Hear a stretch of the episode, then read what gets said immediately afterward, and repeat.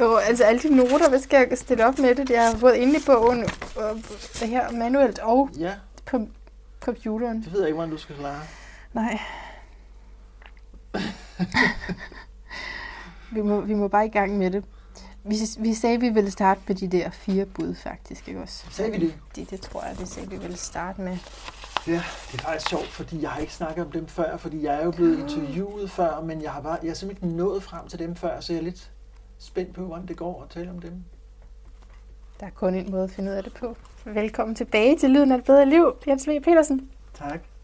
som er øh, vores øh, forfatter i dag, som altså har skrevet de to regler i dating og parforhold. Det er jo en rigtig god idé at høre, høre etteren, hvis du ikke allerede har lyttet til den. Og øh, ellers så kommer der nok også nogle uafhængige budskaber i den her, hvis man ikke har lyst til at høre etteren. Men øh, vi prøver at øh, dykke ned igen i din bog ved kapitel 3 om kærlighedens fire bud. Så vi lige får sådan et, et, et dejligt budskab om Ja. kærlighed, eller sådan Ja, på positivt set, hvad er kærlighed ja så imellem noget mennesker? positivt om kærlighed. Mm. Ja, det er jo meget, meget positivt, kan man Jo. sige. Kærlighed er jo positivt. Det er jo Ja. faktisk måske det vigtigste, der findes i livet. Ja, hvilket er derfor, at det så kan blive fanget ind i alt muligt, hvis det er det, vi sådan lægger vores største håb til, at det er det, der skal gøre noget godt Ja. for os. Altså parforholdskærlighed, mener jeg mere specifikt, ikke? Mm.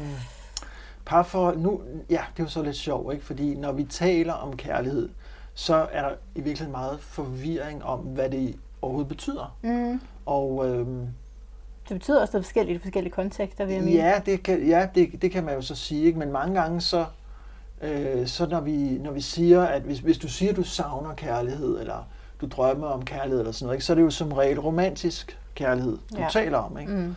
Øhm, og, og mange gange så siger vi også, øh, altså hvis vi er forelskede, så siger vi, jeg elsker dig, og sådan, ikke? Så det, det er tit inden for den der roman, romantik der, at, øh, at vi taler om kærlighed, men i virkeligheden, så vil jeg egentlig sige, at det jeg forstår, altså det begreb, jeg har om kærlighed, det er faktisk noget lidt andet. Øh, fordi jeg mener, at kærlighed i sin natur er upartisk. Ja. Og det er parforholdskærligheden jo ikke, fordi den er jo netop, øh, hvad skal man sige, den er jo netop øh, afgrænset til en bestemt person. Og den er afhængig af gengældelse, så den er ikke ubetinget. Øhm, og den er, ja, altså der er jo en person, som du så elsker, ikke? og den person sætter du højest, eller hvad man skal sige. Ikke? Så det, der taler du om den store, overordnede, øh, ubetingede kærlighed, vi kunne kalde kilden, eller Ja. Gud, eller Ja, det, som, hvor vi gerne vil transcendere hen imod som Ja, mennesker. det er hvor rigtigt. i parforholdet, der har vi to uh, ja, meget menneskelige typer, ikke også? som er fanget af den her krop, som har nogle længsler også, ja, og nogle, det er rigtigt. ja, nogle, noget, den har noget imod sig, som så prøver at, at finde den her store kærlighed til hinanden. Mm. Ja, og Så- det er ikke så nemt, fordi der er alt muligt der øh, andet i os, ikke, end kærlighed. Så det, man vel højst kunne håbe på, var vel, at den anden, eller det, man har sammen, minder en om det mere kosmiske, den større kærlighed. Det er, at Ja. jeg kan finde den der forbindelse til dig, kan gøre, at jeg tør tro på det her i mig selv, tør åbne mig for noget, der er Mm. større. Ja, og, og så tror jeg også, at når du kommer ind i et forhold, så kan man godt, altså mange gange så kommer vi jo ind i et forhold på grund af forelskelse. Mm. Og, øh, og forelskelse er i virkeligheden meget anderledes end kærlighed. Mm, fordi det er jo sådan en automatfunktion, ikke? det er nærmest instinktivt. Ikke? Mm. Og øh, hvor, hvor jeg vil sige, at kærlighed er noget bevidst, eller noget, noget man vælger. Så det er også forskellen på noget, der er en passion, og noget, der er en dedikation. Altså hvor forelskelsen er passionen, som ligesom øh, tager dig, eller hvad man skal sige, ikke? så er kærligheden dedikationen, som du vælger. Øhm, og nu tager vi lige tråden. Jeg kan ikke huske, hvad det var, jeg vil sige. Nej, men det er Men- godt, fordi jeg har også Nå, et okay. spørgsmål. Nå, fint nok. Okay, Jeg er altid klar med et spørgsmål, lige når du er færdig med din sætning. godt. Øh, nej, fordi jeg tænker, om vi netop til udgangspunkt lige det her tredje kapitel til at starte med, altså hvordan man kan vende det på hovedet, som vi indtil nu har fået at vide, og gøre det til noget anvendeligt. Mm. Ellers så Altså, du har ligesom lavet fire kærlighedsbud, Ja, der der det er rigtigt. Skal jeg sige dem, eller du sige dem? Jeg synes, du skal sige dem. Ja, men jeg tænker faktisk, at øh, i virkeligheden, så er vi måske lige nødt til at repetere de to regler, fordi, det, ja. fordi de her fire bud, de tager faktisk udgangspunkt i de to regler. Ja, især hvis man ikke har hørt nummer et. Nu skal du ja, de præcis. to regler. Den første regel, den siger, at hvis der er en, som du ikke kan få, så har du tendens til at fokusere på, hvad du går glip af. Ja. Og så øh, regel nummer to, den siger, at hvorimod, hvis der er en, som du godt kan få, så har du tendens til at fokusere på, om det nu også er en god idé, og på de bagsider, der måtte være ved det forhold. Så ja, så det er de to regler, og det er to tendenser, som jeg mener, vi er påvirket af i en eller anden grad, afhængig af hvem vi er. Det kan være forskelligt, men, men jeg mener, at det er en del af vores sådan normale psykologi. Mm-hmm. At den, ja. vi ikke kan få, vil vi endnu hellere have. Den, vi godt kan få, kan vi bare se alle fejlene ved. Ja, groft sagt. Mm. Ja. Øhm, og de fire bud, de opstår ligesom ud fra, hvad de her to regler dikterer. Ja. Og regel nummer et, den siger jo så det her med, at øh, hvis der er en, du ikke kan få, så har du fokus på, hvad du går glip af. Og det der med at få fokus på, hvad man går glip af, det gør, at man har svært ved at give slip på det. Mm. Og det er jo også derfor, at man nogle gange kan blive som besat af en, man ikke kan få. Ikke? Eller man kan blive stalker øh, af, af en, man ikke kan få, fordi man er så besat. Og, yeah. øh, og det der med at, at gå glip af noget, det kan være så svært at acceptere. Ikke? Så du bliver ved med at prøve at holde fast i det. Og øh, det vil sige, at du kan ikke give slip på den person. Men det betyder jo også, at du prøver at hvad skal man sige, få magt over den person, eller du, du prøver at tvinge den person til noget, som personen ikke selv ved, vil, og det er ukærligt. Så altså, kærlighed er at sætte den anden fri, mm. eller at give slip. Og derfor så siger jeg, at det første kærlighedsbud, det er at give slip. Så det er det første af de her fire kærlighedsbud. For ellers kvæles kærligheden. Ja, det er det. Mm. Og uh, ja, yeah, if you love somebody, set them free. Yeah. Og ud af regel nummer to, det er jo så den, der så siger, at hvis der er en, du godt kan få, så er du tendens til at fokusere på, om det nu også er en god idé, og på de bagsider, der måtte være ved det forhold. Mm. Det er jo en regel, der handler om at ligesom opsætte nogle barriere, eller hvad skal man sige, altså det er en form for hurdle, som kan forhindre dig i at komme ind i et forhold, eller som kan forhindre dig i sådan at være helhjertet, når du er i et forhold. Så det er, øh, så den, den regel, den, den ligesom sætter en grænse eller distancerer dig fra den anden person. Ikke? Øhm, så det modsatte af det, eller det som jeg så mener er kærligt, det er jo at tage imod, eller det er at, hvad skal man sige, byde en anden person velkommen. Og det skal man selvfølgelig ikke altid, det er jo ikke alle, man har lyst til at byde velkommen i sit liv. Men hvis man ikke byder nogen velkommen, så har man jo i hvert fald ikke nogen kærlighed i sit liv, vel? Okay. Så det der med at kunne byde nogen velkommen, og kunne tage nogen ind, og ville dem, som de er, det øh, er så det andet bud. Eller nej, det er det tredje bud. Det er faktisk bud. nummer tre, ikke? Det er faktisk nummer, ja, ja jeg har sat det som nummer tre, ja. Tag imod og, og det er så at tage imod, ja. Så I forbindes. Ja, præcis. Så det var bud nummer tre. Ja. Og grunden til, at der så er to mere, det er så fordi, at de her to første bud, som vi nu har talt om, altså nummer et og nummer tre, mm-hmm. de er passive. Mm. Øh, altså at give slip er noget, passivt. Ikke? Altså, det, det er noget, du skal lade være med at gøre. Ja, ja, det er noget, man skal lade være med at gøre. Man skal lade være med at holde fast, yes. så man giver slip. Mm-hmm. Og at tage imod, det er egentlig også noget passivt. Det yes. er også at lade være med at skubbe folk væk. Ikke? Ja. Det er at lade, være, at lade være med at sige nej til folk. Ikke? Mm, så, så det er to passive. Mm-hmm. Altså at man lader noget komme og gå, som det vil. Ja. Øh, det er en passiv måde at forholde sig til det på. Og det er også en meget rummelig måde, og en tolerant måde. Og en, altså, du ved, det, det, der er meget af det, som vi kalder kærlighed, som ligger i de to bud. Giv slip og tage imod. Ja, giv slip og tage mm. imod. Ikke? Mm. Øhm, men det er altså noget, ja. noget passivt. Ikke? Det er jo, mm. øh, ja. Jeg forstår. Ja, okay, godt. så, og så er der også to og fire. Ja, og det er så de aktive bud, som ligesom modsvarer de to passive.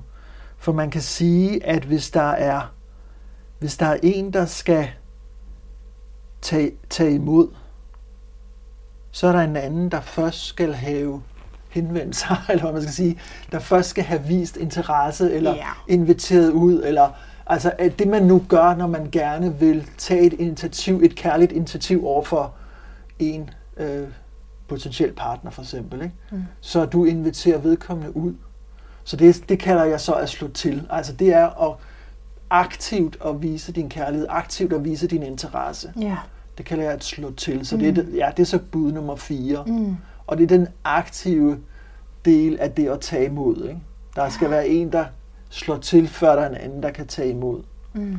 Og hvis ikke der var nogen, der slog til, så ville der jo ikke ske noget. Altså der skal være en, der tager et initiativ. Ikke? Ja. Øhm, så, så der skal være noget, der er aktivt, hvis der, hvis der skal også være noget, der er passivt. Ikke? Så Mm. de, de to hænger sammen.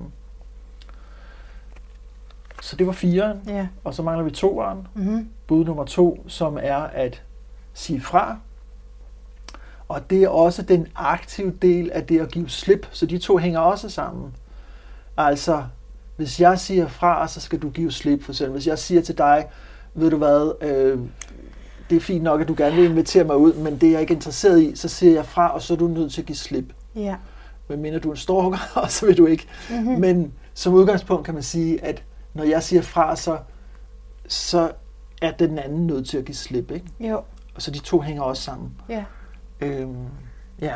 Ja, sig fra, for det er selvkærligt og aftvinger respekt, skriver du. ja, det er det. Altså det er jo, altså sige fra er jo meget det, vi øh, beskytter os selv med, kan man sige. Ikke? Altså når der er noget, du ikke vil have i dit liv, så er du nødt til at sige fra. Mm. Eller noget, du ikke... Øh, ja, Og hele det her hænger vel så sammen med den her cyklus, du taler om, eller sådan efterår, forår, altså ja. øh, ja, give slip og hvad det andet, slå til. Altså, øh, give slip, sige fra, tage imod og Ja. slå til. Det er den Ja. måde, jeg har opdelt det på. Og det er rigtigt, at så sætter jeg det ligesom ind i sådan en cyklus, som, jeg, som også svarer til årstiderne, mm. fordi jeg siger, at give slip, det svarer til efteråret. Mm. Altså, det, hvis, du, hvis, I nu, hvis, hvis vi nu siger, jamen nu har du lige været sammen med din elskede, Mm. og øh, I har siddet og kigget hinanden dybt i øjnene, og, øh, og det har været meget varmt. Det har været meget kærligt, meget varmt. Så kommer der jo et tidspunkt, ikke fordi I skal gå fra hinanden, men på et eller andet tidspunkt skal I holde op med at sidde og kigge hinanden i øjnene i hvert fald, ikke? Mm. Så du skal give slip på den tætte, intime kontakt, og derfor afkøles relationen, kan man sige. Ja. Det, og så derfor bliver det efterår. Så derfor så jeg taler om det også i temperatur, og, og, og det svarer ligesom til årstiderne. Ikke? Sådan en udviklingsspiral.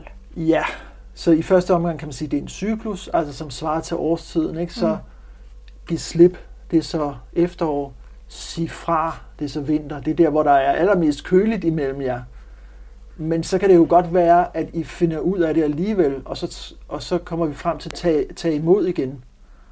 Og så kommer vi op til at slå til, som er der, hvor du siger, jeg elsker dig igen, ikke? eller sådan et eller andet, Mm. hvor, hvor det er det- på det allervarmeste. Ikke? Så det er ligesom årstiden, der kører rundt der. Mm.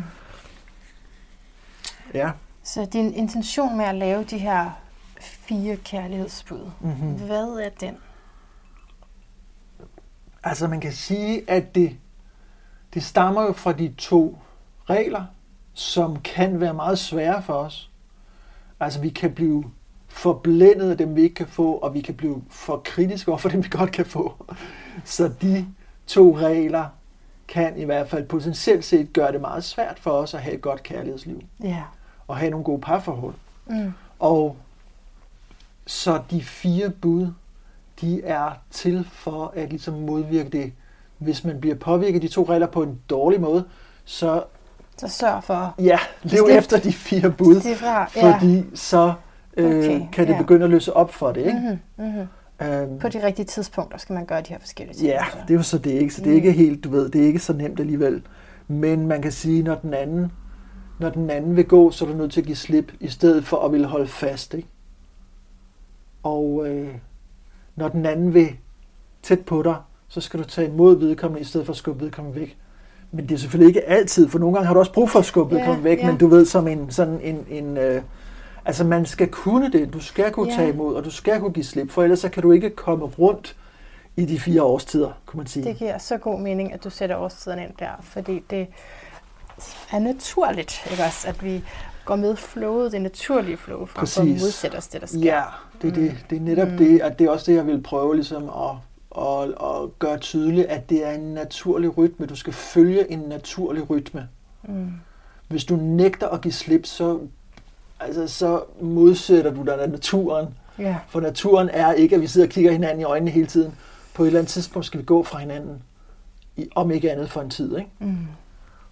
Jo. Okay. Så nu, okay, så gør vi bare det. Ja, gør de det? så er det bare det, vi gør. Ja. Men jeg vil bare godt lidt videre ind i din bog her. Altså, så måske vi skal fortsætte med at tale om kærligheden, som vi lige filosoferede lidt over. Så du skriver for eksempel af kærligheden som det lys, vi har længtes efter. Og du skriver også noget om, ja, altså hvis det er det eneste romantiske håb, vi har, eller hvis vi ligesom putter det ned i sådan et, hvis vi putter kærligheden ned i romantik, så er det jo klart, at vi vil længes efter romantik, fordi vi alle sammen længes efter den store kærlighed, altså det ubetingede hav af, af det, du er inde i dig, og uden altså, mm. er det, er det, forstår jeg det rigtigt? Ja, det tror jeg måske nok, ja. Mm, ja. Jeg ved ikke, om jeg forstår dig rigtigt. altså, fordi, fordi det bliver for snævert måske at putte den der store kærlighed ned i den lille romantiske boks, men fordi det er der, vi ligesom kan få fat i det, yeah. vi kan mærke det, vi kan yeah. komme i kontakt med det, yeah. så bliver det noget, vi længes efter som mennesker. Yeah. Jeg, jeg vil så gerne have en partner. Yeah. Yeah. Så, så det, du har hørt den konsultation, jeg hører det hele tiden i astrologiske konsultationer, jeg hører det hele tiden i mig selv.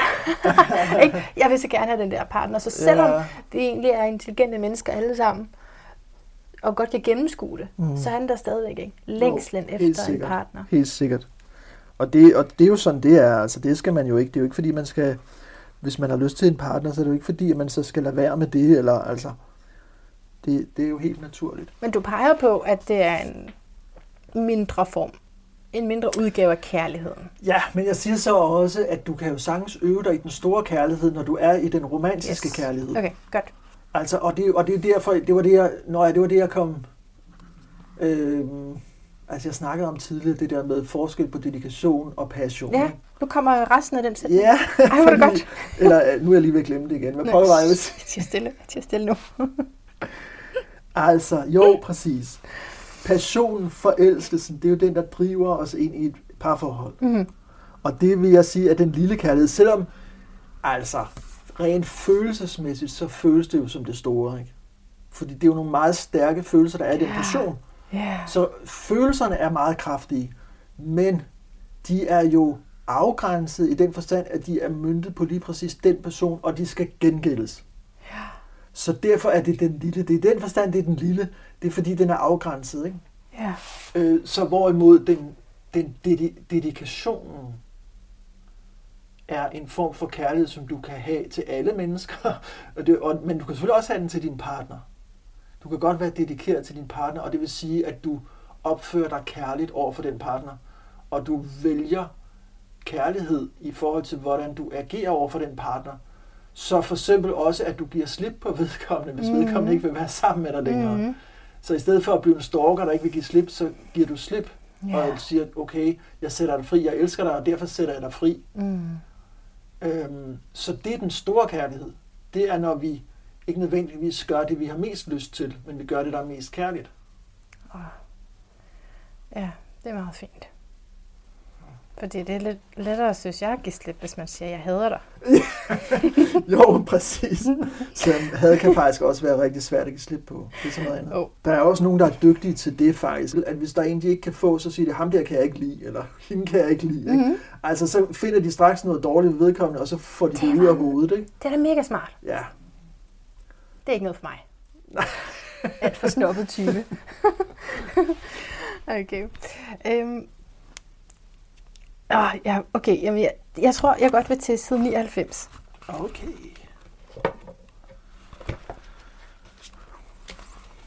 Hvor der står noget om den eksistentielle angst. Nå, ja. Åh, oh, oh. Ja. Vi er tilbage til den her illusion, ikke? Ja, men, men det behøver ikke bare være en forelskelse, vi taler om nu. Vi kan jo tale om et øh, ja, relativt langt, eller det kan også være kort ægteskab, eller sådan en meget mhm. seriøs mm-hmm. relation, mm-hmm. som så ikke går. Ja. Og så kan vi komme ned i en meget altså, stor personlig krise. Ja. Fordi vi ikke har noget at sætte i stedet for Præcis. den romantik, ja. eller den kærlighed, ja, vi havde sammen. det er rigtigt. Og det relaterer i virkeligheden lidt til det, vi snakker om før, med den store og den lille kærlighed. Ikke? Ja.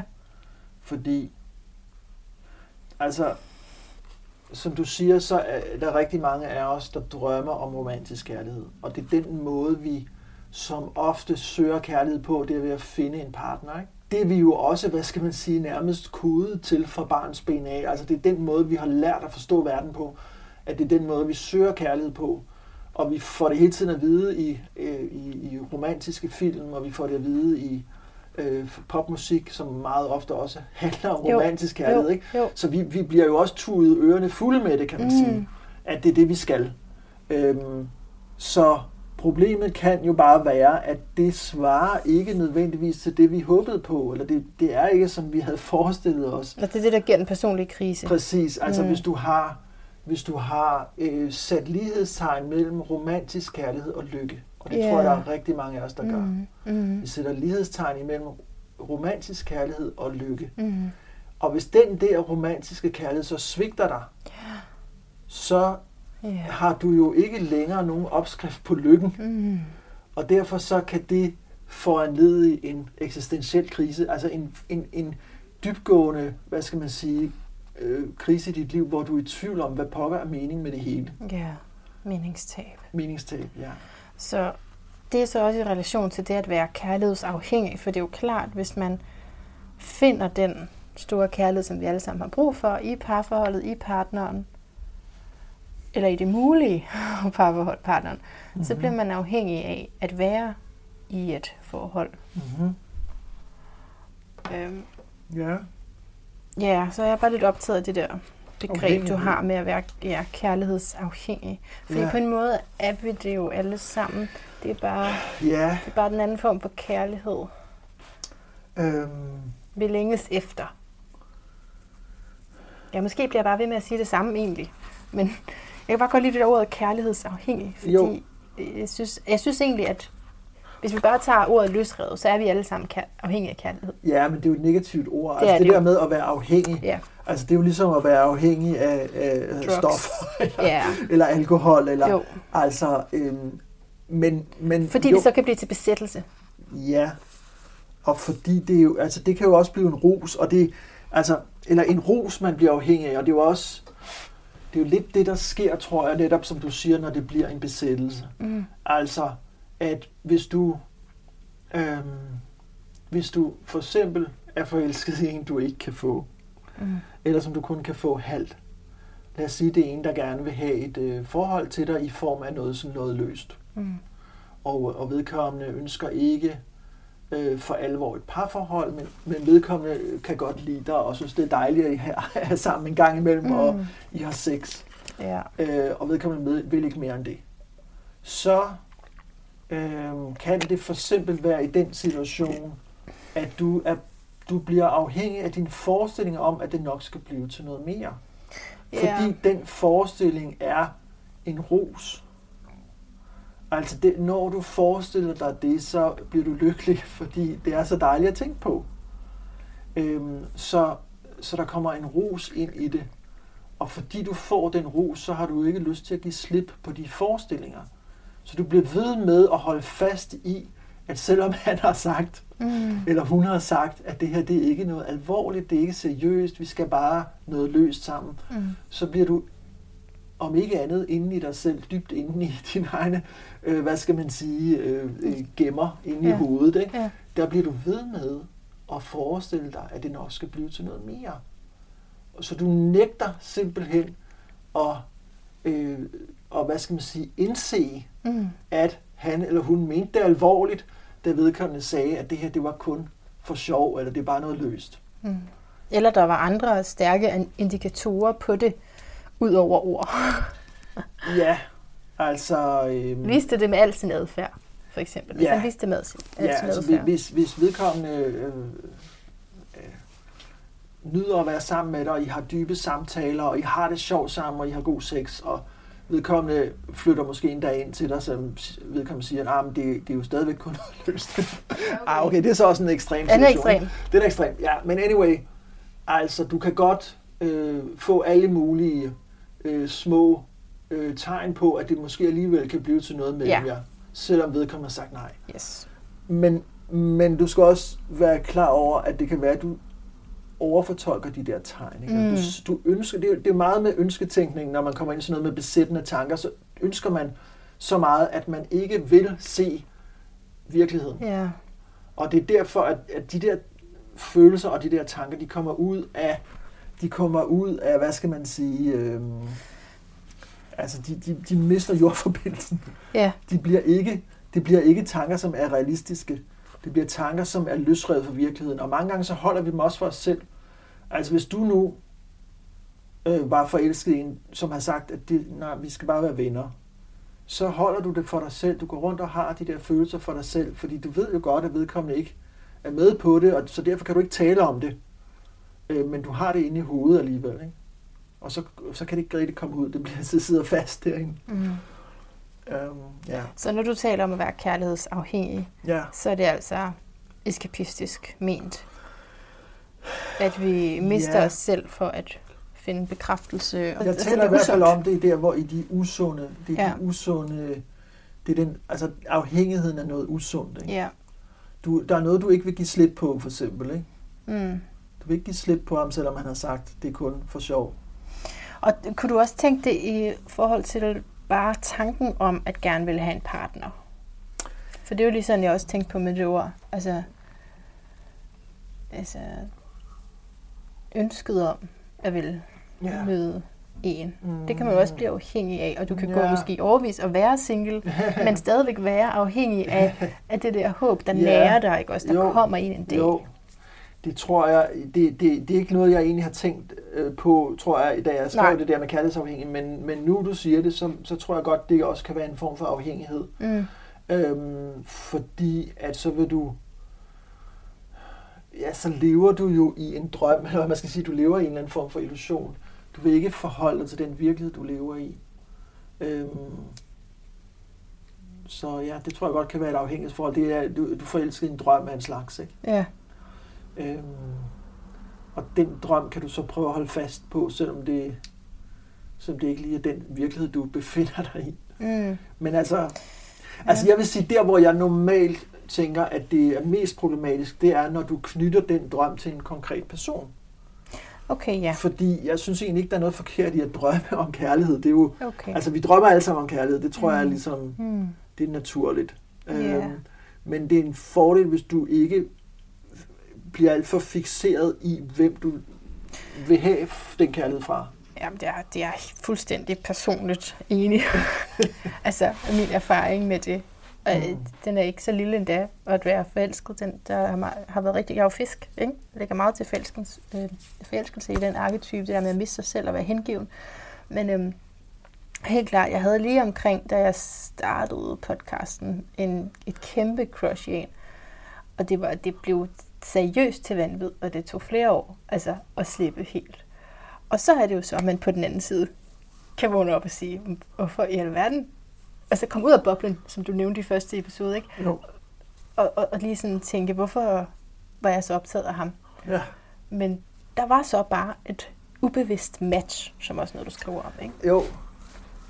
I hvert fald Altså, fra mig. fra Så var der nok ikke, ja, der var ikke, altså gensidigt var der jo ikke, det var det, der var så forfærdeligt. Okay. Jeg blev jo simpelthen utrolig afvist, og så bare en gang imellem, så, så tænkte han også, at det kunne være noget for ham. Nå. Og så sagde han nogle ting, som, Ah, som jeg hægtede mig ved. Præcis. Øhm, Men, men du skal ikke af... ikke. Det, altså, selvom han afviste dig, Mm. så kan det godt være, at der var noget gensidigt i det. Så det Mm. alligevel var et match på begge, for begge parter. Mm. Ja, men det var, ja okay, det var bare lige... Øh, altså er som regel tror jeg, det går begge veje på en eller anden måde. Det er Ah. begge parter får et eller andet ud af det. Ja, Altså, og det er jo også det med, forf- nu snakker vi om forføreren også i første, ja, om forførelse i første afsnit, ikke? Forføreren får jo også noget ud af det, selvom han ikke vil et, eller hun ikke vil et Ah. seriøst forhold. aha. Vedkommende får opmærksomhed, eller sex, eller du ved, omsorg, eller altså du ved, hvis du, hvis du er forelsket i en, ja. så kan det godt være, at vedkommende siger, nej, der vil jeg ikke have. Men vedkommende vil måske gerne have, at du er forelsket, for det er da dejligt, at der er sådan en, der går og Ja. forelsket i mig, og som vil gøre alt for mig. Og, Og det er vigtigt for mig at sige, at jeg har fundet mig selv i begge positioner. Altså i det, du, Præcis. du skriver jo om altså sådan hele tiden ja, begge synsvinkler, ikke? Eller Jo. fra hvilket sted ser du det her? Og der har jeg ja, helt klart været i, i dem på, fra begge sider. Ja, og det kan endda skifte, altså nu du, du nævner det, altså kommer ind i det her med, at positionerne, at man både kan have position, hvor man er forelsket i en, man ikke kan få, og man kan også have en position, hvor der er en anden, der er forelsket Ja, øh, i en selv, ja. og hvor man ikke er interesseret. Ikke? Mm. Og der er jo så alle mulige variationer inden for det. Det er jo ekstremerne, Mm. kan man sige. ikke. Der er alle mulige variationer af det der med ikke at kunne få. Og nogle gange kan man godt få nogen, noget alligevel, og sådan noget. Ikke? Mm. Så der er alle mulige variationer af Ja.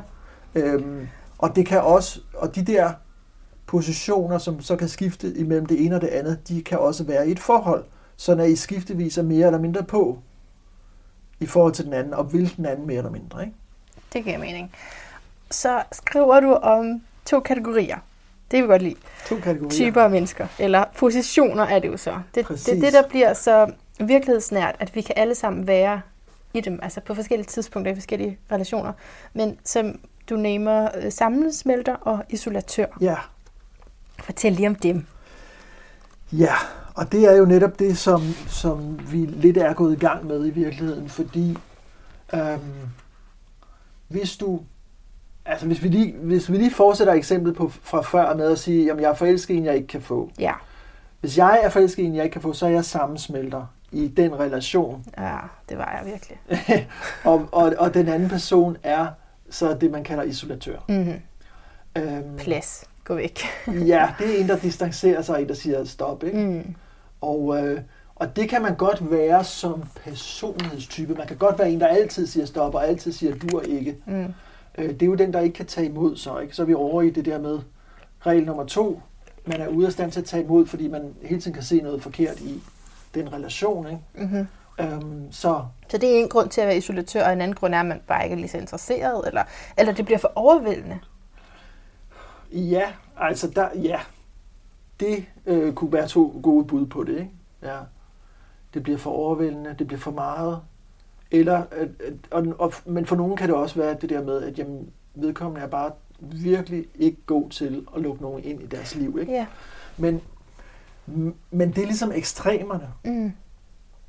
hvor man kan sige, at der er også en masse mellemting. Så det kan sagtens være, at du er i et forhold til en isolatør, og så du optræder som sammensmelter for eksempel.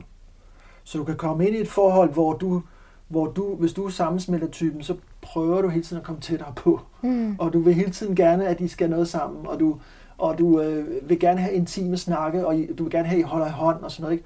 Og, øh, og, og ham eller hun, du så er sammen med, hvis vedkommende er isolatørtypen, så vil vedkommende, du ved, hele tiden gerne have noget mere plads. Eller sådan. Mm. Hele tiden, jeg, jeg trækker mig lige tilbage -agtigt. Jeg vil godt lige, øh, jeg skal lige sidde og tænke for mig selv, eller øh, nu, nu, jeg, nu skal jeg, jeg, skal, jeg skal på arbejde, og det skal jeg vedkommende sjovt nok hele tiden. Ja. har hele tiden et eller andet arbejde, Fuldstændig. som vedkommende er, er top engageret i, og derfor mm. så føler du, selvom I har et forhold, måske I er gift, så føler du dig faktisk ensom i den relation, Ja. eller du føler, du er, øh, du føler dig forladt for eksempel. Ikke? ja. Så, så man kan godt have øh, isolatør og sammensmelter sammen i et forhold, og det ser man faktisk ofte. Mm. Øhm, Du mener i et godt forhold? mm, nej, Nå, det er så okay. i det. Okay, okay. Jeg skulle lige forstå, Ja, men altså godt og godt, ikke? Altså, det er, det er en konstellation, hvor der er et match imellem de to parter. Men det, det, det er en form for skæv, et skævt match, eller hvad man skal Det er det sige. da, Men ja. altså, sådan er, der er mange match, der er skæve. Ja. Altså, der er mange match, vi kommer sammen med. Vi kommer ind i et forhold, fordi vi bliver jo tiltrukket af, at den anden kan noget andet, end vi selv kan. Ja. Så den, altså, isolatør, isolatøren som type, hvis vi taler om som personlighedstype, så er det jo en, der er god til at være alene, for eksempel. Og meget selvstændighed, meget, Mm. øh, øh, ja, altså vedkommende kan sagtens finde ud af at være sig selv, men er ikke så god til at være intim og være sammen og nyde det der nærvær. Mm. Øhm, så Men det er karikeret som type, fordi så er der Ja. også bare, at man kan finde sig selv i den rolle ja, i parforholdet. Ja. Det, det kunne jeg virkelig genkende. Altså, ja, i, i et forhold, hvor jeg har trukket mig og synes, nej, jeg, hvor han gerne vil være sammen, synes jeg hver eneste aften, og jeg nej, det, det, det magter jeg slet ikke. Om Nej. aftenen skal jeg netop arbejde, der vil jeg Præcis. gerne Præcis. læse astrologi og lave spændende ting. Jeg, kan, jeg gider slet ikke at sidde og, og være sammen. Nej. Og, og for at overhovedet overskue det, så kan vi måske sætte en film på, så er der sådan en kompromis, eller sådan, ikke? Der, der blev jeg sådan meget den, Ja. altså det var egentlig ret strengt, men, men jeg synes bare, at i lyset af din bog, er, er det jo en reaktion på den der sammensmeltning, som for mig var for meget der. Ja. Og hvor jeg i andre relationer, blandt andet den, jeg lige nævnte der med, hvor jeg var meget forelsket, og han mm-hmm. afviste mig, så, så ville jeg jo gerne hele tiden være sammen, Ja. og, og så var det ham, som ikke kunne, ikke også? Jo. Så det er vel ikke kun noget, der kan ligge til en som væsen, men også noget, som kan komme frem alt efter, hvem du er i relation Det er, til. det er helt klart meget afhængigt af din relation. Mm. Fordi hvis du, øh, selvom du måske har tendens til at være sammensmelter, Mm. lad os sige, altså fordi jeg tror nok, at det, det er tit sådan, at vi har nogle lidt Okay. ten, mere nogle tendenser i den ene retning end, end Okay. i den anden retning. Ja. Ikke? Mm. Men selvom du har en tendens til at være sammensmelter i mange relationer, så kan du sagtens komme ind i en relation, hvor du bliver isolatør, fordi den anden er meget på. Og så, så ryger du pludselig over i den anden position. Mm-hmm. Så, Okay, øh, jeg ja. forstår. Ja, Ja. ja. Den er god. Jamen, det. Ja. det giver mening. Og det er rigtig godt, at altså nu, nu har du haft erfaringer med at være i begge positioner. Ja.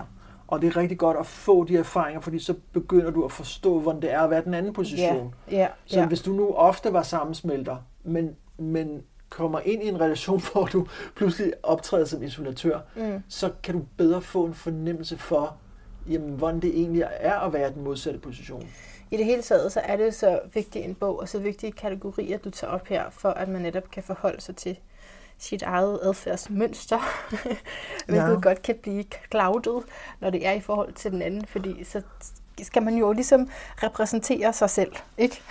Ja, Så det er godt lavet, altså, man skal repræsentere sig selv. ja, jeg tænker, hvis du er i et forhold, så er du nødt til at, at være subjektiv, fordi øh, du kan jo ikke kun se det andet fra den andens vinkel, hvis I skal have en dialog, eller I skal i forhandling om noget, eller I skal prøve at løse et eller andet, Ja, så er du jo nødt til at se det fra dit eget perspektiv. ja, Men så ved at forstå dig selv igennem sådan nogle her begreber, det giver bare rigtig god mening. ja, Altså, ja. ja.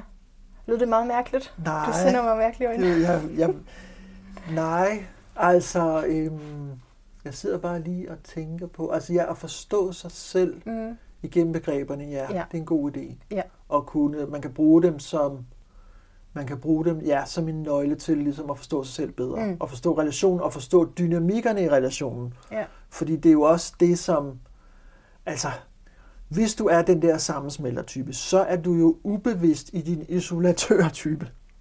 Hvis du forstår, ah. hvad jeg Ah. mener. Altså, og det er derfor, du kommer ind i en relation til en, der er isolatør. Det er fordi, du bliver ubevidst tiltrukket af det, fordi du har det jo også i dig selv. Ja. Og du vil det egentlig også gerne. Du fascineres af det hos den anden, fordi du ikke er i kontakt med den side hos dig selv, tror jeg. Sådan kan man i hvert fald godt se på det, som om, at det er det, der foregår Ja. i den dynamik der. For det er jo påfaldende, at isolatøren og sammensmelteren ofte finder sammen. Mm. Hvorfor pokker skal de det, ikke? Mm. Af en eller anden grund bliver de tiltrukket af hinanden. Og det tror jeg er fordi, at den ene er enormt god til at opsøge samværet, Mm-hmm. og den anden er enormt god til at være i selvstændigheden. Men i virkeligheden vil vi jo alle sammen gerne begge dele. Mm. Mm. Så derfor bliver vi tiltrukket af nogen, der kan det modsatte af os selv. Det er så meget et vægttema, altså stjernetegnet vægten.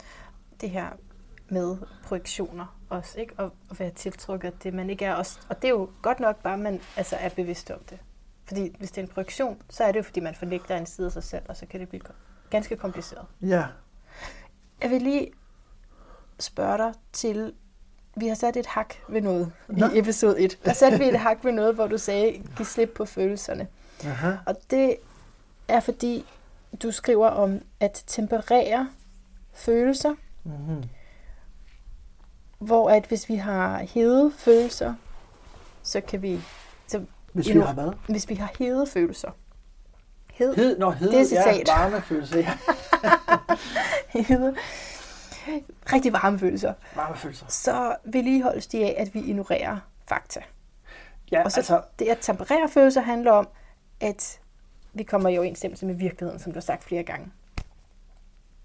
ja, altså nu vil jeg lige, altså det skal forstås på den måde, at hvis du har overophedede følelser. Okay, Altså yes. følelser, som ikke er i kontakt med... Der er jo ikke noget galt i hedefølelser. Okay. Men hvis du, hvis du har overophedede følelser, det vil sige følelser, som ikke er afstemt efter virkeligheden, kunne man Yes. sige. Ikke? Altså Jo. hvis du er top øh, forelsket og ja, bare gerne hele tiden vil være sammen, Mm-hmm. og den, som du ligesom har kastet din forelskelse på, ikke? eller kastet din kærlighed over, bare sådan lidt, what, altså hvad, hvad, hvad snakker du om? Jeg er ikke Ja. interesseret. Så er det jo overophedede følelser, de ikke, altså, Mm-hmm. Så kan vi temperere dem. Ikke? Ja, så skal vi temperere Så skal dem vi for temperere at ligesom, dem, ja, så, så, er det, så er det der, man har brug for at temperere dem, Ja. kan man sige. Ja. Øhm, og så, fordi så nævner du, jeg jeg tror, du har sagt et par gange med, at det er et valg, at kærligheden så bliver et valg i stedet for for meget Ja. forelskelse. og den vil jeg rigtig gerne lige tale lidt med dig om, Okay. hvis jeg må. Ja, ja, selvfølgelig. Ja, ja. Det, altså, den del er lidt øh, større kæphest her, så lad mig gøre det kort. Jeg kan ikke huske, om jeg har nævnt det i podcastens historie. Det bliver pinligt, hvis jeg har gjort det mange gange nu, så, når jeg siger sådan. Men, men det er en af de større kæpheste for mig, fordi jeg er ligesom vokset op og var også ung i et øh, sådan religiøst samfund. Og der talte vi rigtig meget om, jeg vil ikke nævne bogtitler, for der er egentlig nogen, som er meget populære også ud over det miljø. Så, men ud fra, fra sådan forskellige bøger, talte vi om det med at netop at vælge kærlighed. Okay. Men det gjorde jeg også som, som meget ung. Aha.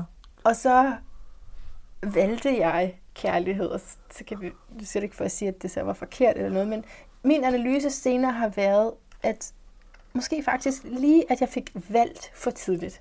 Hvad vil det sige for dig at vælge kærlighed i den, i den forbindelse?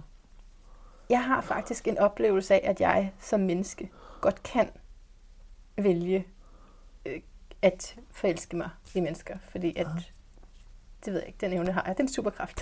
Ja, okay. Skal vi Ja. kalde den det? Fantastisk. Øh, det kan jeg faktisk godt.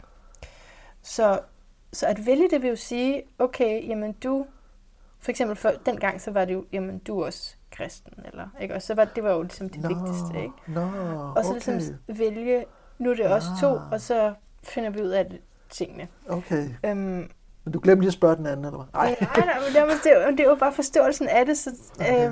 øh, med at det var et valg mere, end at det var et forelskelse, så på den måde sprang man måske hele det der cirkus over lidt. Øh, Aha. men der er, der er en mening med, har jeg nu forstået, at være seksuelt tiltrykket, for eksempel, ikke også? Okay. Og at have en form for dans der, hvor man ikke bare går til valget. Det, det er mit perspektiv på det nu. Men samtidig, jeg kan virkelig godt, jeg, jeg tror på dig.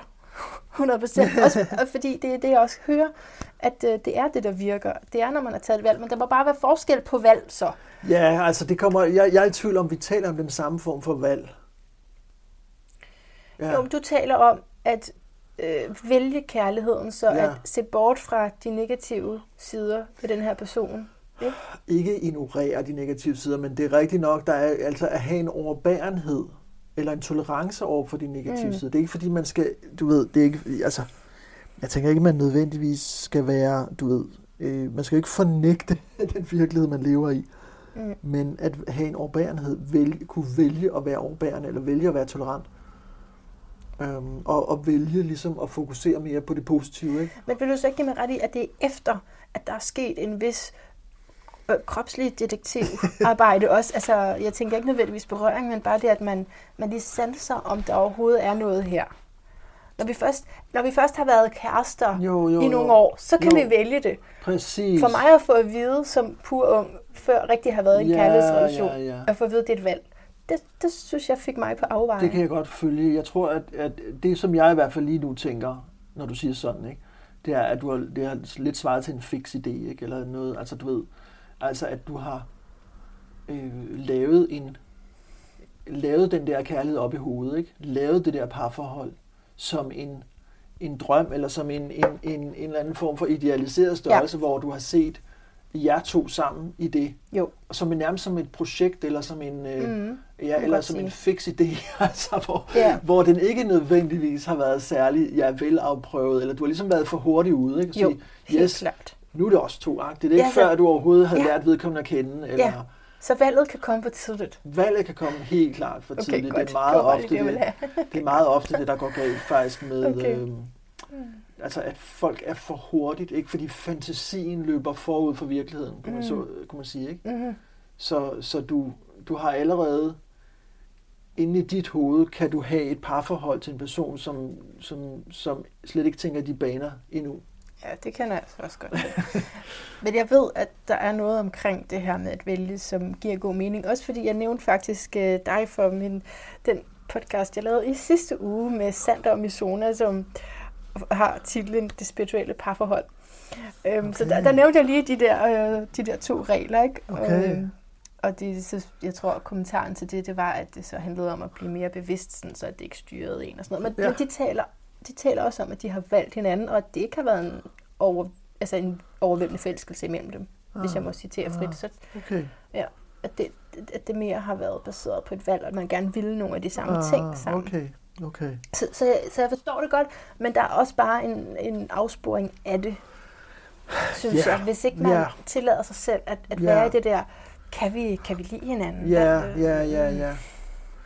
Det kan jeg godt følge dig i. Altså, jeg, jeg mener det faktisk heller ikke helt på den måde. Hvordan mener du det? Ja, når jeg taler om at vælge kærlighed, så mener jeg det faktisk ikke nødvendigvis som at vælge en partner. Nej. I virkeligheden så er det ikke det, jeg mener. Jeg mener at, øhm, at vælge en kærlig øh, adfærd, Ja. eller at vælge en kærlig attitude, eller vælge, altså, øhm, og det er jo noget, man, det er ikke et engangsvalg. Det er ikke noget, du har valgt en gang for alle. Nu skal det være os to-agtigt. Det er faktisk ikke sådan, jeg tænker på det. Så det kunne man måske godt tænke på det på den måde også, men det er egentlig ikke Ja. det, jeg gør. Jeg tænker på det som det, øh, det valg, du tager hver dag, hvor du vælger en kærlig attitude. Mm. Eller du vælger at, at sige, øh, at være overbærende over for et eller andet, mm. du egentlig ikke er så vild med, at den anden gør, men du siger, det er en del af kærligheden at være overbærende. Så derfor så vælger du at være overbærende. Øhm, altså, godt. det er på Ja. den måde, og det er, ikke, Ja. det er ikke et simpelt valg, og det er ikke et, et, et, et normalt vil jeg sige, det er ikke et engangsvalg. Det er et kontinuerligt valg. Det er noget, du vælger hver dag. Ja. Og øhm, Men ikke over for partneren, eller hvad? Nej, men altså ikke nødvendigt. Jeg, det, jeg tænker ikke på det som at vælge en partner, fordi det er jo noget, man gør Ja. en gang, ikke? Mm. Altså jeg tænker på det som at vælge en kærlig attitude. Altså, Mhm. Og jeg tænker også på det som de her fire bud, og vælge at leve efter de fire bud. Vælge at give slip, vælge at sige Mm. fra, vælge at tage imod, vælge at slå til, og opøve den evne til at gøre de ting. For det er også evner jo. Det er jo, det er jo noget, man kan vælge at gøre, men det er Ja. også i kraft af, at man vælger at gøre det, så opøver man evnen til det. Altså det er jo talent, der kan udvikles på den måde, mm-hmm. ved at man gør det igen og igen. Mm. Øhm, og øvelse gør mester. Ikke? Så, så ved at du gør, du vælger noget, der er kærligt igen og igen og igen, så bliver du et mere kærligt menneske. Ja. Og arbejder bevidst med kærlighedsevnen, som det du det. skriver. Det er det. Så øhm, Så de der tempererede følelser, mm-hmm. det er simpelthen for at, det er for at kunne se mere klart. tempererede følelser er egentlig et resultat af, at du ser mere klart. Okay, ja. Altså, øh, Ja. fordi der, der hvor, hvor følelserne er utempererede, det er der, hvor du ikke vil se virkeligheden i øjnene, eller ikke er øh, interesserer dig for virkeligheden. Altså, øh, fordi du i stedet lever i den der ø- ønsketænkning. Ikke? Mm. Øhm, så, så et godt eksempel på, hvordan man tempererer følelser i praksis, kan være, at du taler om din forelskelse. Der er mange, der holder, du ved, holder kortene tæt ind til kroppen. Ikke? Nu går jeg rundt og er forelsket i en eller anden, og, øh, og, og vi, vi hygger os sammen, og vi har, vi har det sjov, eller et eller andet. Ikke? Men du har faktisk ikke fortalt, at du, du er forelsket, og vedkommende ved det måske slet ikke. Øhm, og, og derfor så, altså det der med at holde kortene tæt ind til kroppen, det kan jo gøre, at dine følelser ikke kommer i spil. Og når dine Ah. følelser ikke kommer i spil, så får du dem ikke afpasset til virkeligheden. Mm. Så du går, i stedet afpasser du dem til en fantasi, ikke? De bliver, altså, du har en fantasi om, at nu har vi to et forhold. Men, Så det er faktisk godt at tale om det. ja, Altså, så, det er det, hvis, hvis du... Øh, altså... Der, et sjovt eksempel på det kunne være, at du kan godt være, for, du kan være forelsket i nogen i lang tid, uden at der sker noget mellem jer. Ikke? mm. Og, øh, og du bliver ved med at gå og være forelsket, fordi den her person, som du er forelsket i, er rigtig sød overfor dig og smiler til dig, og I, I hygger jer sammen. Ikke? Og øh, så på et eller andet tidspunkt, så der kan jo gå et halvt år eller mere måske med sådan en forelskelse, hvor der ikke er sat ord på. Ja. Og, øh, og så kan det jo godt være i virkeligheden, at den anden person bare tænker på jer som gode venner, Ja, og overhovedet ikke har de samme følelser. Mm. Øhm, og der vil jeg sige, at der kan det faktisk være nødvendigt at sætte ord på, for at temperere dine følelser. Altså du kan være nødt til at gå hen og sige, ved du hvad, øh, ja, jeg har ikke fået sagt noget om det før, men jeg er faktisk forelsket i dig, det har været et halvt år, eller jeg ved ikke, hvordan man skal sige det, vel, men altså det der med, at du, du, du kan komme til et punkt, hvor du er nødt til at få de her, få sat ord på og få det ud, Mm. sådan at du kan få en tilbagemelding, Ja. sådan at hvis det ikke er gensidigt, Så lad være med at gå fra ham, du er sammen med. ja, for eksempel, Det vil ja, jo være en stor risiko alligevel. altså. Ja, så det er først i det øjeblik, at du lader dine følelser blive, øh, altså komme ud, og er åbne omkring dem, at du kan få en tilbagemelding og finde ud af, er der noget i det her eller ej. Og så kan du måske give slip på det, ikke? Ja. Hvis du får at vide, jamen ved du hvad, det, jeg, jeg har slet ikke de følelser for dig, det er slet ikke relevant for mig at tænke i de baner. Mm. Hvis du får det at vide af den, du er forelsket i, Ja, så er det der, du kan give slip på det, ikke? jo. Og det kan være nødvendigt, Altså, for at det er så det, jeg kalder at temperere følelser, det er at få dem bragt i overensstemmelse med virkeligheden. Ja, ja. Nej, men det er, det er et meget godt råd til sådan en fisk her. Til Det er det. ja, sådan en vandig fisk. Men så er det jo så, at man kan opleve, at det gik ikke, og han ville ikke det samme. Eller af en eller anden grund, så går man fra hinanden, ikke? Jo. Eller man går fra ideen, fra relationen. Og så kan man føle, at det var helt forkert. At det var forkert, at Det var man gik forkert. fra hinanden. Nej, nej, nej, nej. Det, det, det er meningen, der skal komme til en, det er meningen, du skal, du skal kunne se mine hentydninger til din bog her. Åh, oh, gud, ja. Jeg prøver at give dig sådan nogle Ah, hentyd, hints der. Ja. Godt. Jeg tror, jeg har forstået Du nu, måske. godt. Nej, det er fordi, jeg tænker, vi lige snakke om det der med, når man har opfattelsen af, at øh, jeg har været i et forkert forhold, Ja. ikke også? Mm. Øh, og jeg kan huske, at jeg havde det der efter den der sådan toårige relation, hvor vi var on and off. Jeg havde det både imens vi var, fordi når vi var i det der off, så følte jeg også, at det var helt forkert, og så kom jeg alligevel tilbage ind, og det var noget pærerod. Så for mig har det, jeg har fået rigtig god ro med at forstå, hvad vi skulle lære hinanden. Ikke? Og netop, at der altså er nogle ubevidste Ja. ja. kræfter på Ja. spil også i de der Ja, forkerte i gåsøjne forhold. Fordi der siger du jo også, som øh, øh, hende, Jytte Vikkelsø har været meget ude med at sige, Ja. at den her, hele hendes overskrift er, at Ja. man ikke forelsker sig i det forkerte. Ikke? Ja. Så siger du, at øh, det er faktisk fordi, hvis, når man har været i sådan noget, som man godt kunne dømme som forkert, så har det en godgørende virkning. Mm. Fordi vi så ligesom har lært noget mere. Altså, jeg tænker jo på det generelt faktisk med alt i livet, Ja. som egentlig er, øh, hvad skal man sige, øh, ubehageligt. Mm. Øhm, at, at vi får noget ud af det, ikke? Og vi, der, der, er, der er faktisk en mening med det. Mm. Mm. Det er jo så sådan, jeg tænker på det, ikke? Og det er jo ikke, ja, det er jo ikke alle, der tænker i de baner, men, men jeg tror alligevel, at, at alle vil ku- kunne godt sådan, hvis du, hvis du, hvis du, øh, hvis du ser ting i tilbageblik, altså, øh, og nu tænker jeg ikke på sådan øh, 14 dage tilbage, men hvis du, hvis du kigger langt tilbage i dit liv, måske 10-20 år tilbage, ikke? Og, og, og du har været ude for et eller andet, som var rigtig hårdt Mm. for 10-20 år siden, men hvor du er kommet fuldstændig over det nu, og du er ikke sådan, du ved, du har ikke traumer længere og sådan noget Mm. med øh, det, du gik igennem dengang. Når du er kommet øh, fuldstændig over det, du kommer ud på den anden side og kigger tilbage på det, Mm. så vil folk jo meget ofte kunne, kunne sige Gud, altså, eller de vil kunne se, hvordan at de erfaringer, de gjorde sig der, den, det, det, de gik igennem dengang, det har faktisk gjort, at de kan sådan og sådan i dag, eller de... Jeg, jeg har- tænker bare, at det, har en, at det er noget særligt, når det er et forhold, fordi det har så meget med et selvbillede at gøre. Hvordan kunne jeg elske denne mand? Hvordan kunne jeg acceptere at være i sådan en relation? Ja, Og hvordan kunne jeg tillade mig selv at begå mig så strengt, som jeg gjorde her mm, over for mm, hende? okay. Hvad end det kunne være af følelser, man havde omkring det, er Ja. noget særligt, fordi det er den der intime relation. Ja, Men det, som jeg jo, læser det er noget særligt, ja. Ja, Men så siger du, der er altid, altså, en, der er altid noget godt at få ud af det. Ja, det mener jeg, der er. Øhm, og det mener jeg generelt, men det mener jeg også øh, i forhold til en relation, ja, et forhold, og hvor du, altså, og man taler om det der med, øh, de forkerte, ikke? Mm. Og det er, også et, det er også et begreb, jeg tit selv har brugt, altså det Ja. der med at blive forelsket i de forkerte, og, Ja, og øh, det skulle ikke være hende. det skulle, nej, og det kan man så sige, det kan man jo sige om rigtig mange, ikke? Som, Ja. som hvis man, nu lever jo vi jo i en tid, hvor, hvor folk ofte har en, en del forhold bag sig, ikke? Og så kan man Ja. jo sige om rigtig mange, at de var de forkerte. Ja. Men, øhm,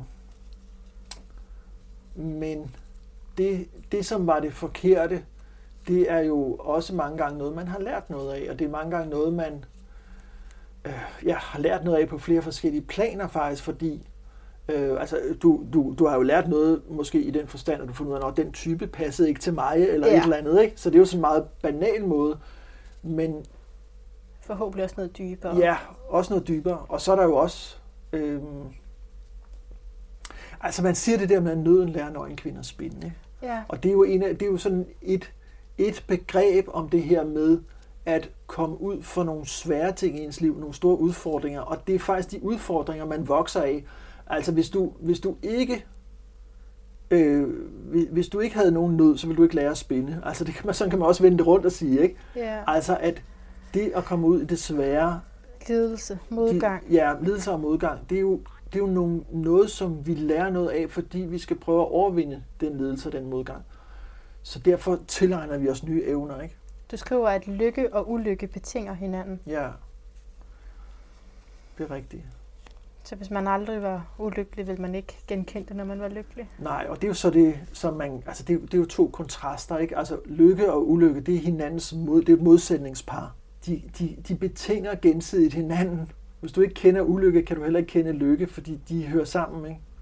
Som, øh, som to store kontraster. Det er lidt ligesom det der med at trække vejret, for eksempel, ikke? Altså at trække vejret, det er jo fuldstændig afgørende for, at vi kan være i live, men der er ikke nogen, der er særlig, hvad skal man sige, opmærksom på, at de kan trække vejret. Det er først i det øjeblik, at man ikke kan trække vejret, at man bliver opmærksom på, at man har brug for at kunne trække vejret, og at det er vigtigt at kunne trække vejret. Ikke? Så det der med at opleve det modsatte, det er nødvendigt for, at du ligesom forstår dig på det gode, du har. Ikke? Ja. Øhm, Jo. Ja. Så øhm, Og så skriver du måske lidt selvmodsigende, hvis vi... Vi har i hvert fald lyst til nogle gange at kategorisere noget som forkert for os, ikke også? jo, jo. Så øh, skriver du bare i forordet, det forkerte kan meget vel være sidste stop på vejen til det rigtige. jo, Det kan jeg altså også godt lide. ja. Ikke sådan følelsen af, at, at det skulle man igennem først. Ja, man skulle igennem det, ja. Øhm, Jamen, jeg har, jeg har, der er flere ting, jeg lige vil nå. Øhm, altså Tinder-tidsalderen. Åh, oh, oh, det er et du- stort emne, du lige skal ind på der på et minut, men fint nok. Det er det samme, med, når man kommer til en astrologisk konsultation, så er det altid lige til sidst, de spørger, Godt. hvad er mit livsformål? Ikke? Nå, okay, ja. Og så åbner det for alt muligt. Nå. Ja, men ellers bare sådan kort, altså, som, ja, hvad, hvad tænker du med bare den overskrift der, Tinder-tidsalderen? Tinder-tidsalderen, jamen, øhm, altså, der tænker jeg jo på, hvordan vi er, vi, det er jo en udfordring for os i dag, Mm. Altså, og, det er jo, og det er jo i virkeligheden mulighedernes udfordring, eller mulighedernes, øh, øh, hvad kalder man det, altså, øh, det er de mange muligheders dilemma eller problematik. Og, og umiddelbart så kan man jo sige, at jamen, det at have mange muligheder, det er jo en fordel. Vi vil gerne have mange, vi vil gerne være frie, og vi vil gerne have muligheder, ikke? Ja. Øhm, og det har vi jo så øh, i høj grad i dag, for hvis man skal se i forhold til, hvordan livet var, øh, lad os sige, flere hundrede år tilbage, ikke, så, så har vi jo mange flere muligheder. Altså hvis du levede i en eller anden landsby øh, for 200 år siden, Så var det så simpelt. så var det meget simpelt, fordi at når, når du, øh, hvis du nu er en kvinde, og du var blevet i den giftemodne alder, så var der sådan set to øh, kandidater, du kunne vælge mellem. Ikke? Og det var så øh, Lars nede fra Kæret, eller Allan op fra nabogården. Så det der valg var meget nemmere. Og, og det, var, det var et begrænset valg. Du havde ikke særlig mange valgmuligheder, men den der ufrihed, eller den der mangel på valgmuligheder, det gjorde også det meget nemmere at forholde sig til. Så du kunne lige lynhurtigt beslutte dig for, at Lars han er godt nok meget sødere end Allan. Og derfor tog du Lars, og så blev gift og fik børn, og så var det ligesom det, ikke? Og nu er du sådan tilbage i historien, men i virkeligheden ja. kunne man måske også tænke bare på sin egen historie, hvis man ikke er sådan alt for ung. Ikke også? Så før i tiden var Ja. der måske... Ja, det er rigtigt. Så Det var havde man også, øh, måske en mere snæver forståelse af, hvad Præcis. der var ens muligheder. Præcis, ja. Og lige pludselig så kan du møde folk, ja, jeg ved ikke, hvordan det fungerer på Tinder, men på Happen er det sådan, hvem der lige går forbi, Ja, hvem man lige mødes, Ja. krydser veje med. præcis. Og på Tinder, der kan du, ja, og man kan møde, der kan man møde folk overalt i verden jo. Okay, du, kan ja. sætte, du kan sætte din lokation til Sydpolen, hvis du vil, ikke? Altså, Yes. Så- ja. så kan du møde en eller anden ant- Antarktis-forsker. Og så, så er der et problem med det, ser du. Jo, men altså, ja, problemet er, at der er så mange muligheder. Og det er jo, som, som jeg sagde, det er jo egentlig godt, men det kan også gøre, at du får enormt svært ved at vælge. Og der kommer vi igen ind på det der med regel nummer et, som handler om at være bange for at gå glip af noget. Hmm, et livsperspektiv. Nå ja, også det. Åh, oh, gud, nej.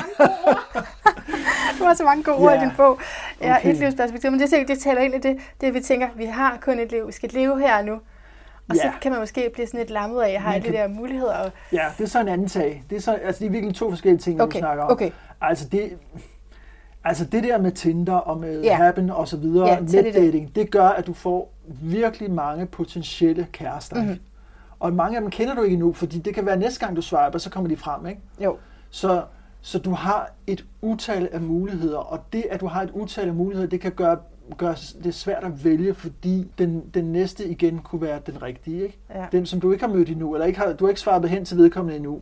Så derfor så er du bange for at opgive at swipe. Ikke? Du er bange for at sige, okay, nu har jeg mødt den her date, og vi, det går egentlig godt sammen, vi hygger os, og øh, det kunne godt være en potentiel kæreste for mig, men ej, så går jeg glip af den der anden potentielle, som jeg ikke har mødt endnu på Tinder. Mm. Så det der med, at der er så mange muligheder, det gør det svært. Altså du har en, du, man snakker også om det der med at have en fugl i hånden, ikke? og så er der 10 på taget. Ikke? Men, men nu, når du har en fugl i hånden, så har du en million op på taget, eller jeg ved ikke hvad. Altså, fordi der er så mange muligheder, som kunne komme lige om lidt. Ikke? Mm. Øhm, så det gør det svært. Det med et livsperspektiv. Ja, hvad er det så? Jamen det er jo så... Det der, der er jo mange, der siger det der med, at Vi har kun nu. vi har, vi har kun et liv, så derfor Ja. skal vi få det bedste ud af det. Og det er jo også fint nok, Mhm. kan man sige, som udgangspunkt. Men, men, men det kan også blive til noget meget stressende. Altså det der med, at der er så meget, du skal nå. Du skal nå at prøve alting, ikke?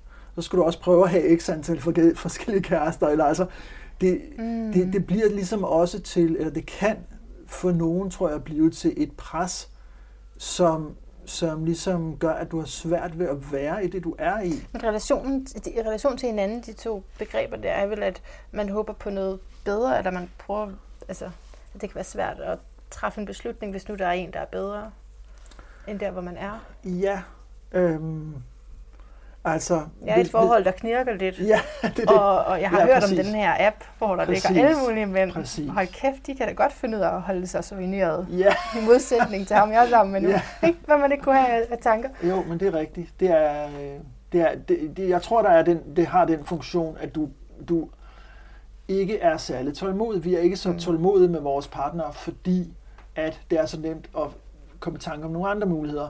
Ja. Øhm, og, øh, og, og altså ja, det er så regel nummer to. Mm. Det er Mhm. det der med at skulle over den hurdle, eller skulle acceptere at være overbærende.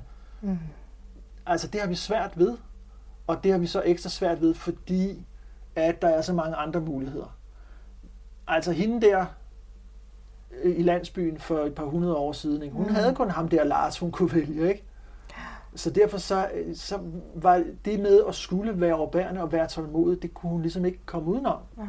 Men nu kan vi hele tiden komme udenom det, fordi så snart der er et eller andet, der, der generer os, så kan vi bare swipe videre, ikke? Jo, okay, men det sidste, jeg bare lige vil... Altså,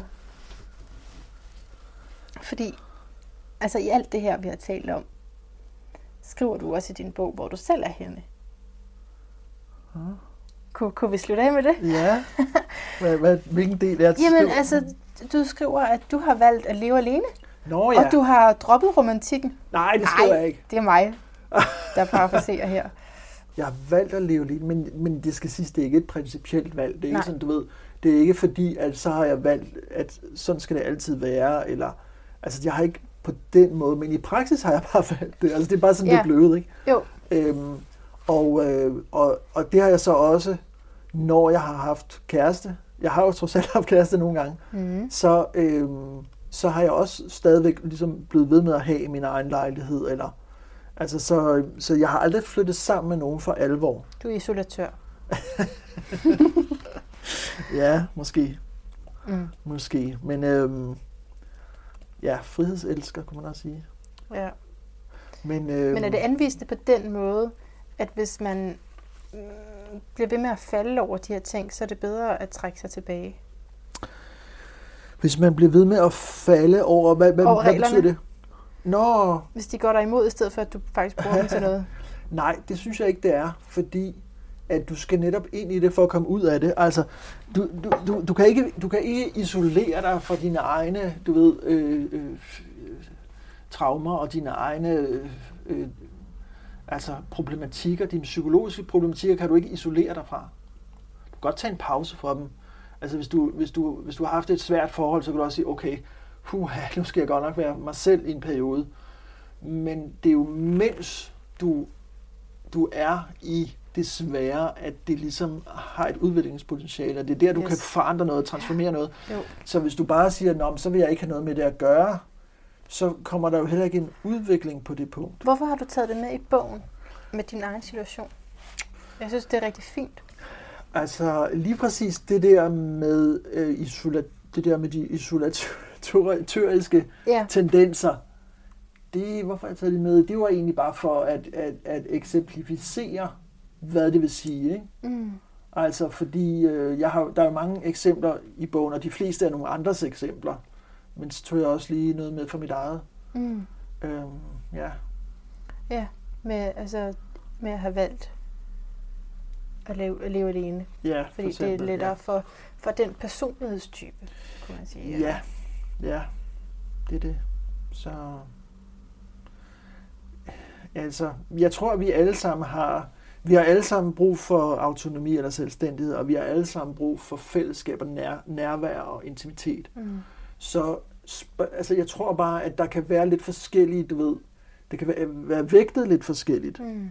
Så nogen har mere tendens til at gå ind i den der tosomhed og, mm. og ligesom hæge om den og være sammen.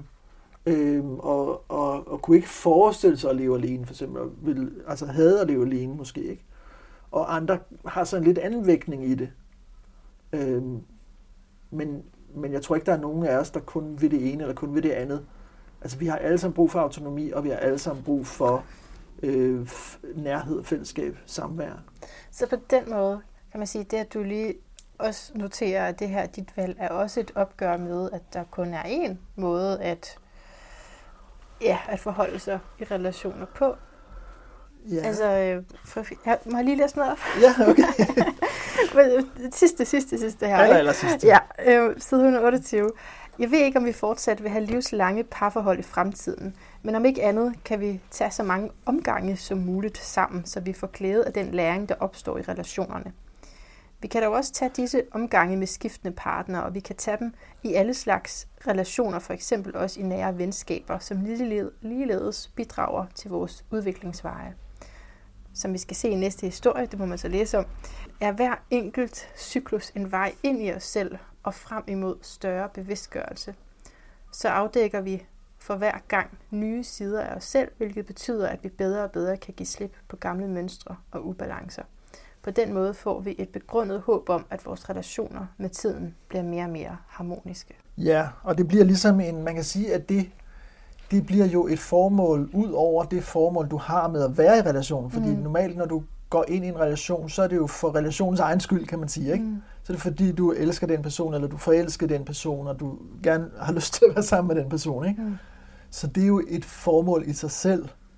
Men derudover, så kan man sige, at der er et slags metaformål, som handler om selvudvikling. Mm.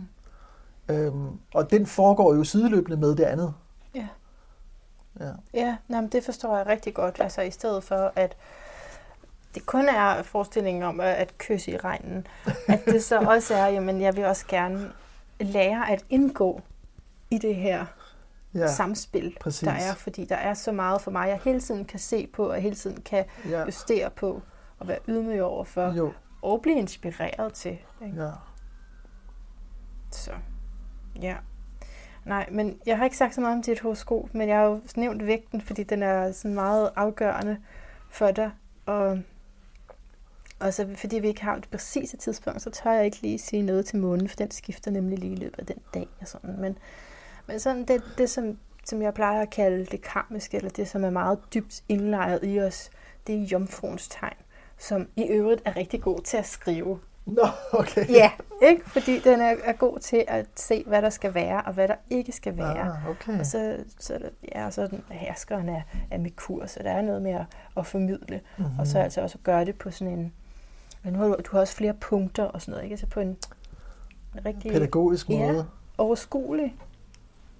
Øh, og, og med regler, ikke? To regler. Det er jo simpelthen så flot. Reglerne i dating og parforhold, det er da totalt jomfru øh, og vægt. Okay. Ja, så tak fordi du gad at blive så længe, Jens. Jamen selv tak, det var da, en, øh, det var da enormt hyggeligt, så det er ikke fordi, at du har holdt på mig for længe Jamen, det, jeg har for simpelthen havde lyst til at lave samtlige interviews med dig, da jeg læste den her, fordi den virkelig var mindblowing, så jeg vil virkelig anbefale, at man øh, læser den. Og i hvert fald, ikke måske hvis man er i et langt etableret forhold, så er det måske lidt ligegyldigt, men hvis du er sådan, ligesom mig imellem forhold, og gerne vil øh, ja, Jeg vil sige, at det, altså jeg, jeg ved godt, at de fleste tænker nok, at det er nok mest, hvis man er single, eller mest, hvis du er øh, imellem parforhold, eller, eller måske i et nyt parforhold, eller et eller andet. Ikke? Men altså, jeg vil jo egentlig mene, at de her dynamikker, den der cyklus, mm. som vi snakkede om tidligere, den bliver, den bliver ved. Den fortsætter, fortsætter, fortsætter. Plus det også er i venskaber, Også venskab. Selv der. Ja, så forskellige steder. Ja. Så Jeg man kan har- læse den lige meget, hvem man er. Ja, det er sandt. Jeg har altså et standardspørgsmål, okay. som du skal svare på. Nå. Og det er, hvad er din lyd af et bedre liv? Jeg ved, om jeg spurgte dig sidste gang til talkshowet. Det er du gang. Kan du ikke bare gentage vi- det svar? Jeg kan godt prøve at finde det. Nej, jeg, nej. Ja, det ved jeg ikke, men øh, jeg, jeg, lige nu tænker jeg på noget med nogle bobler, jeg ved ikke hvorfor. Jeg har jo sådan noget, ja du ved, jeg har, men det kan man jo ikke høre, men jeg har jo sådan nogle, øh, vi nåede jo ikke til at snakke om det der med meditationen, Nej. men der har jeg noget, der hedder spændingsløsninger, som sker Ja. under meditation. Det er sådan nogle bobler, Ja. og de er, det er meget øh, lykke, lykkeligt med de der bobler der. Lykkelige bobler. Lykkelige bobler. Ja. Så det der er lyden af et bedre liv, selvom man ikke kan høre det. Nå, det forstår jeg godt. Noget, der sådan løsnes, Ja, når du er stille og nærværende. Noget af den stil. Eller var det... Ja, det er sådan noget Okay. spirituelt noget, ikke? ja. Mm. Ej, jeg elsker det. Prøv at se, den her ring, den har jeg lige købt for, at, fordi nu er jeg blevet gift med meditation. Det har jeg besluttet. Ja, det kan godt være, det er kikset, men det er, det er for at minde mig om meditation. Det, det er overhovedet ikke nyt, men det er nyt, at jeg stadfæster det sådan her i mit liv. Okay, For præcis. ikke at komme ned i de der ubevidste mønstre. Lige pludselig. Uden at jeg indser det. Mm. Er det ikke, er det ikke en meget god grund til at øh, begive sig ud i meditation og mindfulness? Jo, Tak. det var alt. det var alt. Af hjertet tak til dig, der har lyttet med og været i selskab med Jens og hans venlige vægtenergi, som er så meget i øjenhøjde, at øh, man ikke kan undgå at føle sig godt tilpas, synes jeg. Og det er jo også bare så meget på sin plads at have interesseret sig for den personlige kærlighed og den romantiske kærlighed, øh, når man er tappet ind i vægtenergien. Jeg lavede sådan et langt efterspil på den, vores forrige samtale, så jeg, jeg laver det ikke lige så langt nu. Jeg har ikke så meget mere. Øh, jeg vil bare lige sige, at vi kommer lige til at tale om meditation også, som øh, altså også står om i hans bog, men som vi så ikke nåede ind på. Øh, men så er der jo også en grund til at læse den, kan man sige. Og, og for mig med meditation, altså, altså det, det jeg håber, at selvom du har, selvfølgelig har du hørt ordet meditation før, og selvfølgelig er det sandsynligt i hvert fald, at du har mediteret før, om måske har en overlang praksis, så what's in it for me, eller hvad er der af nyt at lære, kan man godt spørge om. Ikke? Der er det jo bare, at synes, at menneskelivet er så forunderligt, at vi går i sådan nogle spiraler måske, altså sådan, at det i hvert fald ikke er særlig lille lært. Det er ikke sådan, om nu har jeg lært det videre. Det er mere sådan, så når man til en ny dimension af det, eller også så glemmer man alt, hvad man lærte, og er nødt til at lære det på ny. Det er nok, måske det er mere sådan der for mig, egentlig. Jeg glemte alt om meditation, og så er jeg bare nødt til at blive forlovet med det, så jeg ikke glemmer det igen. Også fordi, at meditation er alt andet end sådan noget helt strikt, nu skal du gøre det, eller det kan det jo være i nogle kulturer, det er også, altså det synes jeg er enormt beundringsværdigt. hvis man kan være så restrikt omkring det, eller sådan overholde lige præcis nogle bestemte tider. Men for mig så er meditation alt muligt lækkert. Altså det er et paraplybegreb egentlig over både måske hvis man har noget tid til at dyrke taknemmelighed, hvis man tager sådan noget tid hver morgen til at sætte en intention for dagen, hvis man kender nogen, som har det dårligt, og man sætter sig ned for at sende kærlighed, hvis man går ind i øhm, selvhealing, altså hvis du har fået ondt et sted i kroppen, og du interesserer dig for, hvorfor har jeg fået det, og så tager der noget stille tid der til at virkelig at mærke det, og mærke, hvordan det kan opløses, ved at du er i det, ved at du ikke har en intention om, at det skal gå væk, and so on and so forth. Simpelthen er der bare så mange dejlige, vidunderlige teknikker og ja, noget du kan bruge tid på under det, som jeg betegner som meditation, og herunder jo også øh, mindfulness, som er sådan en specifik måde at gøre det på, hvor du oplever, jamen, øh, altså hvem er det der, der tænker, når vent lidt, jeg kan, jeg kan iagtage den, der tænker, jamen, så må jeg jo være en anden, jamen, så er jeg faktisk ren bevidsthed, og så er jeg faktisk okay, uanset hvad det er, der bliver tænkt, for eksempel. Så man kan jo vælge en meget sådan systematisk måde at gøre det på, hvis det er det, der passer til din personlighed. Og man kan vælge en mindre systematisk. Men det, som er forpligtelsen i det for mig, det er, at det skal ske hver dag, mindst en gang om dagen. Når du gør noget hver dag, så begynder det så begynder det at rykke sig. Ikke? Og, og hvis man ikke gør det hver dag, så kan man godt have lidt svært ved at huske, hvor tit man lige har gjort det. Man føler måske, man har gjort det mere, end man har og sådan noget. Det bliver noget råd. Så, så jeg vil sige hver dag, ja, på en eller anden måde. Om det er så et minut, eller om du faktisk kan dedikere en hel time til det. Og hvis det er et minut, så er det jo en god idé, at det sådan måske er bredt ud over dagen. Altså at man, du har det der ene minut om morgenen, men så har du også et igen til frokost, og så har du også sådan men hvor det virkelig er, så er det det her, jeg laver i det ene minut.